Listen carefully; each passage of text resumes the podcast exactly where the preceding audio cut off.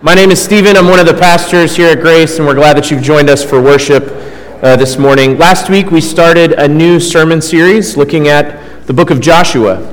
Right, the story of Joshua is the story of God fulfilling his promise of a particular land for his people in the nation of Israel. After being slaves in Egypt, they were freed by God uh, through many marvelous wonders, and then they wander through the wilderness for 40 years. And in this book, God finally brings them into the promised land. Last week, in chapter 1, we met Joshua, the man that God chose to lead his people after Moses had died. And I wonder what great hero, what strong, upstanding man of God we'll meet this week. Let's find out. Joshua chapter 2, we're going to be reading several sections of verses, but we're going to begin with verse 1. And Joshua the son of Nun sent two men secretly from Shittim as spies, saying, Go, view the land, especially Jericho. And they went and came into the house of a prostitute whose name was Rahab and lodged there. And it was told to the king of Jericho, Behold, men of Israel have come here tonight to search out the land. The king of Jericho sent to Rahab, saying, Bring out the men who have come to you, who entered your house, for they have come to search out all the land. But the woman had taken the two men and hidden them. And she said, True, the men came to me, but I did not know where they were from. And when the gate was about to be closed at dark, the men went out. I do not know where the men went. Pursue them quickly, for you will overtake them. But she had brought them up to the roof and hid them with the stalks of flax that she had laid in order on the roof. Before the men laid down, she came upon, up to them on the roof and said to the men, I know that the Lord has given you the land and that the fear of, the, of you has fallen upon us, and that all the inhabitants of the land melt away before you. For we have heard how the Lord dried up the water of the Red Sea before you when you came out of Egypt, and what you did to the kings, the two kings of the Amorites, who were beyond the Jordan, to Sihon and Og, who you devoted to destruction. And as soon as we heard it, our hearts melted and there was no spirit left in any man because of you. For the Lord your God, He is the God in the heavens above and on the earth beneath. Now then, please swear to me by the Lord that as I have dealt kindly with you, you also will deal kindly with my father's house. And give me a sure sign that you will save alive my father and mother, my brothers and sisters, and all who belong to them, and deliver our lives from death. And the men said to her, Our life for yours, even to death. If you do not tell this business of ours, then when the Lord gives us the land, we will deal kindly and faithfully with you. Behold, when we come into the land, you shall tie this scarlet cord in the window through which you let us down, and you shall gather into your house your father and mother, your brothers, and all your father's household. And she said, According to your words, so be it. Then she sent them away, and they departed. And she tied the scarlet cord in the window. This is the word of the Lord. Thanks be to God. Please join me as I pray for us this morning. Oh God, as we gather together, we hear from your scripture a story that seems to have nothing to do with us. It sounds nice, it's a good story, but we ask that this morning you would send your spirit into our hearts to bring these words to life. Help us to hear in the story of Rahab your kindness, your faithfulness your mercy, and help us to believe that that is true for us as well. I pray that my words would fall to the floor and only your words remain. And I pray this in the mighty name of your Son, Jesus. Amen. Uh, I spent the summer of 2006 as a missionary intern working with a team in the slums of Nairobi, Kenya. Three months serving food, praying, playing with kids, teaching, and preaching. And in the end of that summer, the pastor who we were working with said, Hey, we're having this awesome youth camp over New Year's, and we'd love for you to come back. And when I got home from that summer trip, I immediately booked my ticket and was surprised to find out that no one else from my team was going to go. So I spent the fall semester in college getting really excited to go back to see all the friends that I had made in Kenya, to celebrate and to worship with these children that I had spent the summer with, and honestly, getting kind of excited that I was going to be the only American there celebrating New Year's with my new friends in their home with their traditions, just me and them. Well, I landed on December 28th in Nairobi, Kenya at midnight, And the pastor was there waiting for me in the airport. We grabbed my bags. We walked out to his van to find that it was full of Americans. I was a little bit disappointed, I can be honest with you. See, he had invited a team from a church in Charlotte, North Carolina, and they were made up of YMCA youth camp directors. They didn't know that I was coming. I didn't know that they were coming. Uh, they were kind of weirded out by me, and I was a little disappointed by them. As we started driving, I was trying to reconnect with the pastor I had spent the summer with, and they began to ask me all these questions. You know, who are you? Where are you from? Where do you go to school? What did you uh, do this summer? And then from the back seat, there were four people crammed into this back seat. It was very dark, there's not a lot of street lights, and so I couldn't see who it was, but this voice came. And she asked, How does it feel to be back? And that was the first thing that Nicole ever said to me. That was her in the back. That's what I mean by that. That's my way. We ended up getting married.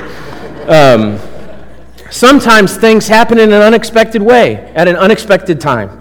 And often those unexpected things are the best possible things. But that doesn't stop us from living our lives as if, you know, we understand how things are going to go, right? We get it, generally speaking. We organize our lives in such a way that we know how our efforts and our actions will result. We can control cause and effect. And it leads us to believe we generally have a hold on how things are going to go. It even leads us to believe we understand how God is going to work and in whom and through whom God is going to work right? We generally think if we do all of these things, God is going to bless us in some certain way. You might not overtly think that, but you sure are disappointed when He doesn't, aren't you? Perhaps you've thought something like, well, God would never do that, at least not for me. Or that person, they're definitely not a Christian. They're never going to be a Christian. Right? We think we understand God. But this account of Rahab shows us that thankfully, God doesn't operate the way we think He will. God is far more gracious, far more merciful than we'd ever expect. His love reaches further than we know to people we would never assume. Right? God welcomes unexpected people through unexpected means. Two points for us this morning, starting with God welcomes unexpected people. Now, you don't need a degree in ancient Hebrew literature to know that we should not expect Rahab to be the second character of prominence we meet in the sixth book of the Bible. Right? To start things off, A, she's a woman. In this time period, that's not a way to be recognized, not a reason to be recorded. Two, She's a Canaanite. She's not part of the Jewish people. She's not part of God's people at all. That's not a great way to be recorded by the Jewish histories. And D, she's a prostitute. That's a problem. A Canaanite woman of questionable profession. When we first see her name and epitaph here in chapter 2, we almost expect her to be Joshua's foil, right? His opposite. He is the upstanding, faithful leader of God's choosing, and here's Rahab, the vile, sinful temptress. We think that there are going to be foils in this story.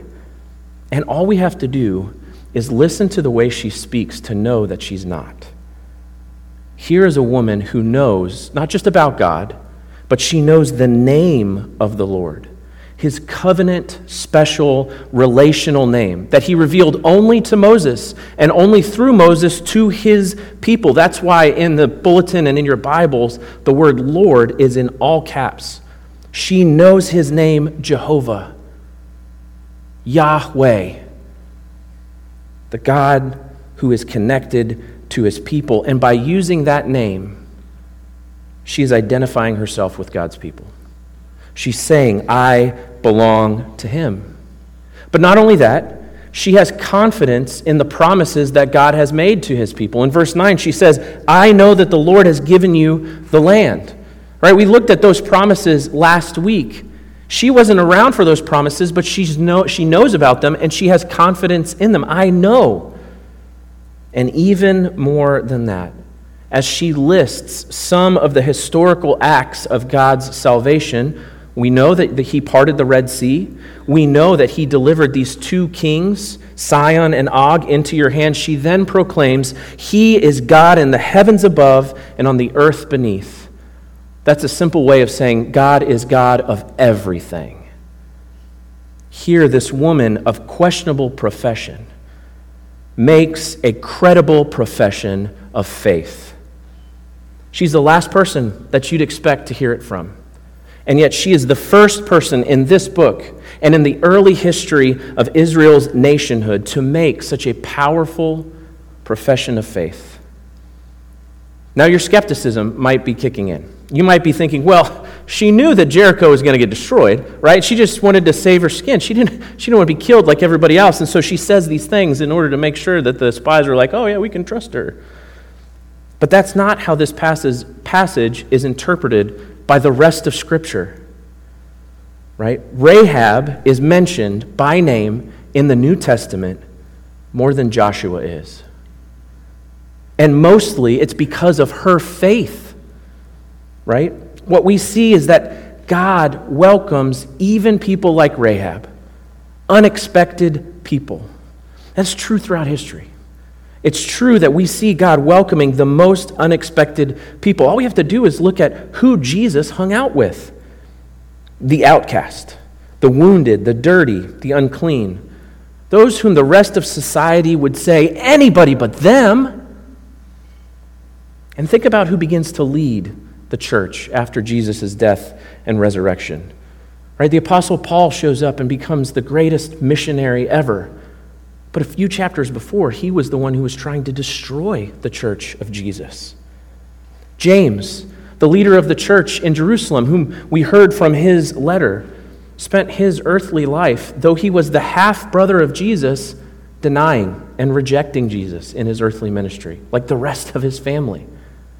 And yet, Jesus welcomes him in. The rest of history is filled with people you might not expect. The pagan emperor of Rome, Constantine, has a vision of Jesus in a dream, and because of that, he is converted, and the rest of the Roman Empire is introduced to Christianity.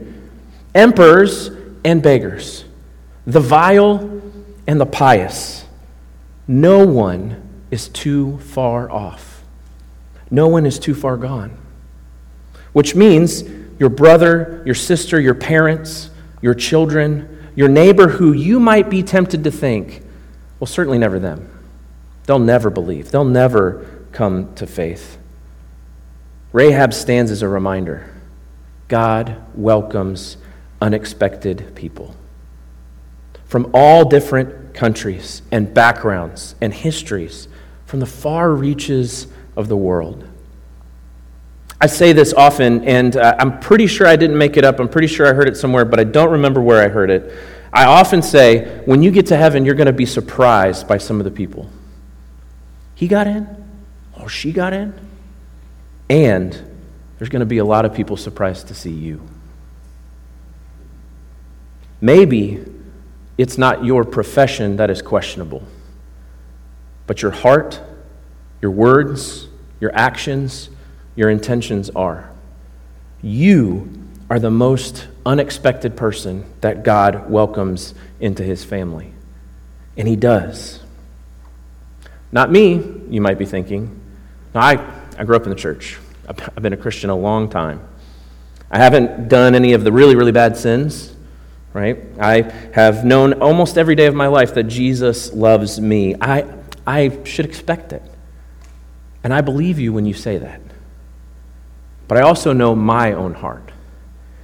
I know my judgmentalism and my jealousy. I know my anger and my sinfulness. I know my own lack of belief. And a lot of times, if I'm very honest with myself, and I hope you can be honest with yourself, I don't want to be around me. So then, how could a perfect and holy God want me to be part of his family? God welcomes you for the first time or for the thousandth time. Even though it may seem unexpected, God welcomes you into his family. But how can you know that you are welcome? How can you feel welcome into God's family? Rahab lays out that exact answer. Proclaim the historical acts of God on your behalf. Think about what he has done for you in your life. And when you do, what you begin to see is that God welcomes unexpected people by unexpected means, right? Our second point God welcomes unexpected people through unexpected means. Right? This uh, account of Rahab isn't just a, a profile on her, but it's actually a story that advances Israel's movement into the promised land. It's through the characters of this story that God gives his people strength enough to go into the land and take it out. But it's not the people you'd expect. Right? The story starts out with these spies. They're being sent to gather military intelligence on this enemy occupied territory. They're terrible spies. They're found out immediately. They go into Jericho, and the king is alerted. Okay. The only reason they escape with their lives at all is because Rahab hides them and risks her own life to protect them. And when they finally get back to Joshua, though I didn't include it in the section that we read, what they say to him is uh, that the people are really afraid, so we know God is giving us the land. That's not military intelligence. They are terrible spies. It's through Rahab that the people of God are delivered. It's through Rahab that they are encouraged. It's through her proclamation that great fear has fallen upon all of us, and all the people melt away in fear. Those words that she speaks give the people strength and courage that God is someone that they can trust and listen to. In fact, these are the exact words spoken by Moses in Exodus 15 after the people cross the Red Sea, when God parts it and protects them from Pharaoh. God says, The people of Canaan will melt away in fear. And here Rahab says, He was right. We're afraid. So those words are spoken to Joshua. And it gives the people courage, not just to come and take the land and, and win the victory, but to see that they can hold fast to the promises of God. It's through Rahab that the people are saved and welcomed into the land. But not only is she a person with a questionable profession, she's a person Israel should have avoided. You see, in Numbers 25, which is a book that comes before Joshua, written while the people are wandering in the wilderness, the people of Israel are, are told about these women of Moab from a different culture, but with similar professions. The people of Israel start to chase after these women of Moab. And they end up being yoked to the, the women. They get married and they marry into the culture and they end up worshiping all of the Moabite idols. And so, Numbers 25 in 1 through 5 is written to warn the Israelites stay away from women like that. Women like Rahab will lead you down a road that ends in death. And yet, God uses Rahab to lead all of Israel to life, to welcome them into the land he promised them. Now, what if I told you that it's also through Rahab that you and I are welcomed by God? That sounds a little crazy, but not to spoil the ending of the story, when Israel comes in and takes over Jericho, they see this scarlet cord, and they remember the promise the spies made and Rahab and her father's house is spared. Her and her family are, are welcomed into the nation of Israel. They become part of God's people. And she marries a man with a rather unfortunate name, Salmon, or Salmon, you know. Uh, you might not think it's unfortunate, but with my name, you know, game recognized game. I understand. We know how this goes. Um, Rahab and Salmon have a son named Boaz. Boaz marries a Moabite widow named Ruth they have a son named Obed. Obed has a son named Jesse, and Jesse is the father of King David.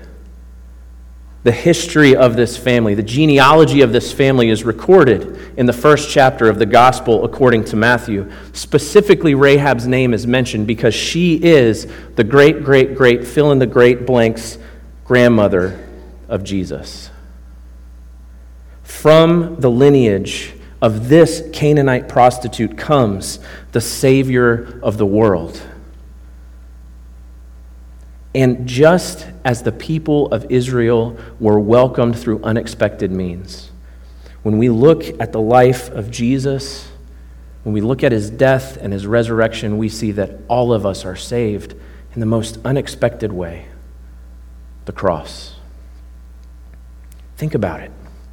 To believe that the creator of the universe, all powerful, perfect in every way, wanted you to be with him, but knew because of your sin that you could never be together, but wanted you to be with him so badly that he submitted himself to humiliation, being abandoned, tortured, and strung up on a cross.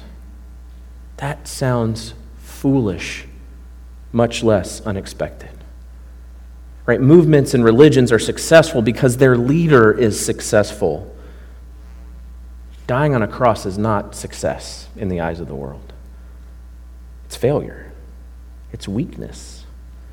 And yet, when you come to Jesus, when you see that the cross of Jesus was for you, you are welcomed into the family of God as his children.